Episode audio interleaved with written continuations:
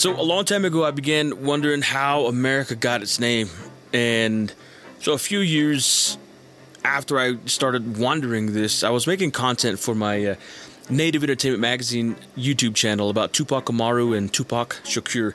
I began to connect some dots about the indigenous influence on the world around us. And I actually had a section when I did the actual magazine called Indigenous Influence, where I went and I looked for the indigenous influence of uh, buildings, architecture, science, technology, etc. Um, it was kind of tough to find those things, but they were all around me. But it was just really hard to like really make sure that it was something legit. But anyway, as a quick note, I'm not gonna cite sources. This ain't like some scientific paper or some school thing. I'm just jotting down some thoughts and passing them along. I would love to have a more formal discussion with someone who has a deeper understanding of history, so I can learn more. I love history, and I'm not interested in rewriting it. I'm just interested in making sure that I delve into the factual parts of it compared to the flights of fantasy that we're often impressed with when we're in school. The history books tell us that the Italian Amerigo Vespucci was the originator of the name since he was a mapmaker and explorer who visited the Americas. Interestingly, his birth name was changed to Amerigo only after visiting the Americas. His birth name was Albarigo Vespucci. He was born in 1451 in the Republic of Florence and he died at the age of 60. He visited the Americas twice. So put that in context. Back then, people's average age of living was probably about 30 to 40. This guy lived a long time. That means he had a lot of money and a lot of power, and he was able to afford the good food, the good medicine, and the good care, right? And the good lifestyle that wasn't too strenuous. He visited the Americas twice. According to some sources, he only named himself after the New World was named. So that means he wasn't stupid. He wanted to be remembered, and so he took the name America and he gave it to himself. So he changed his name to America Vespucci, Amerigo Vespucci. Um, he wasn't stupid, like I said, because that lie's been told for generations, and most likely this, it's going to be told for generations to come.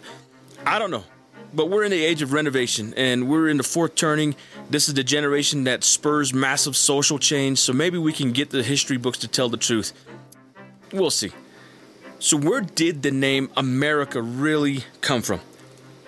Well, the Mayans have a word or phrase that they call their lands, Amerique, or something similar to that.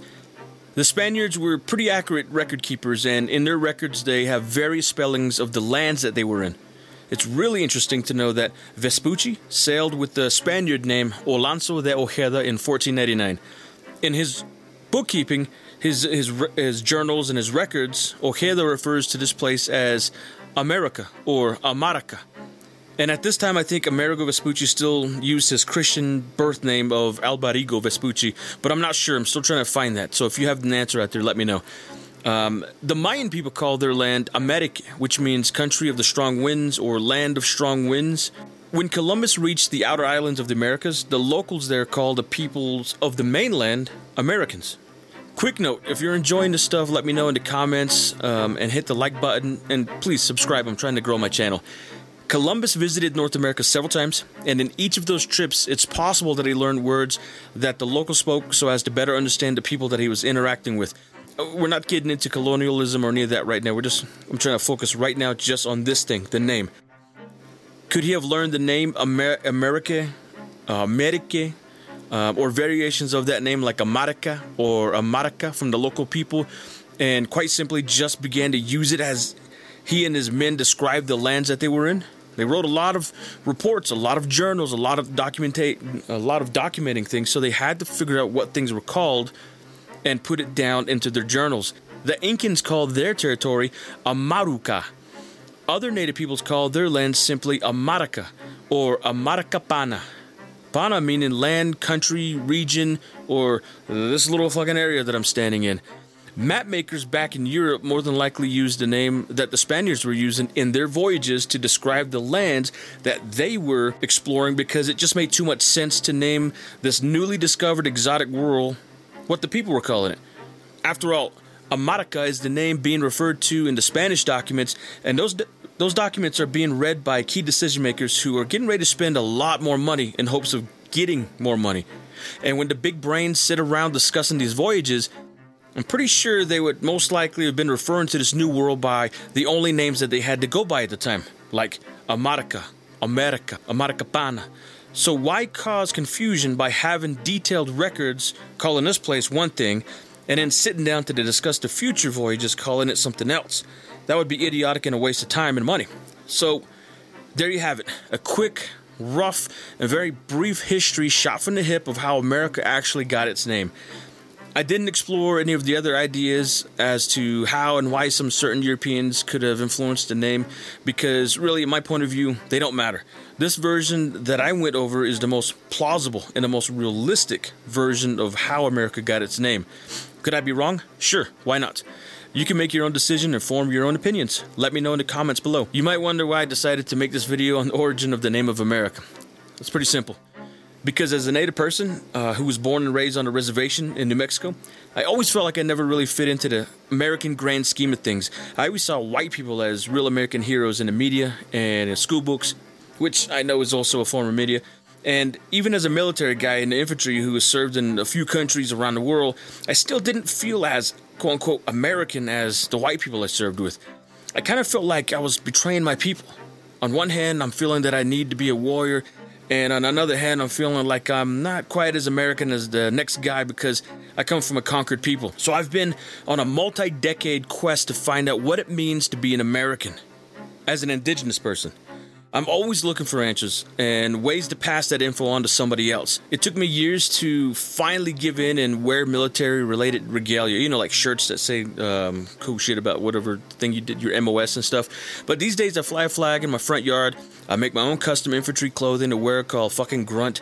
Doesn't sound cute or nice, but then again, there's nothing cute or nice about being a fucking grunt. There's a famous saying. It goes like this For the ones who walk before us, for the ones who walk among us, and for the ones who walk after us.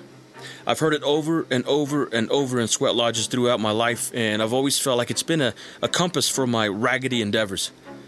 I'm going to do another one like this on the creation of the Constitution and its indigenous um, inspiration and the native social architects who actually helped develop it. And it's really interesting. It's a really interesting subject for me.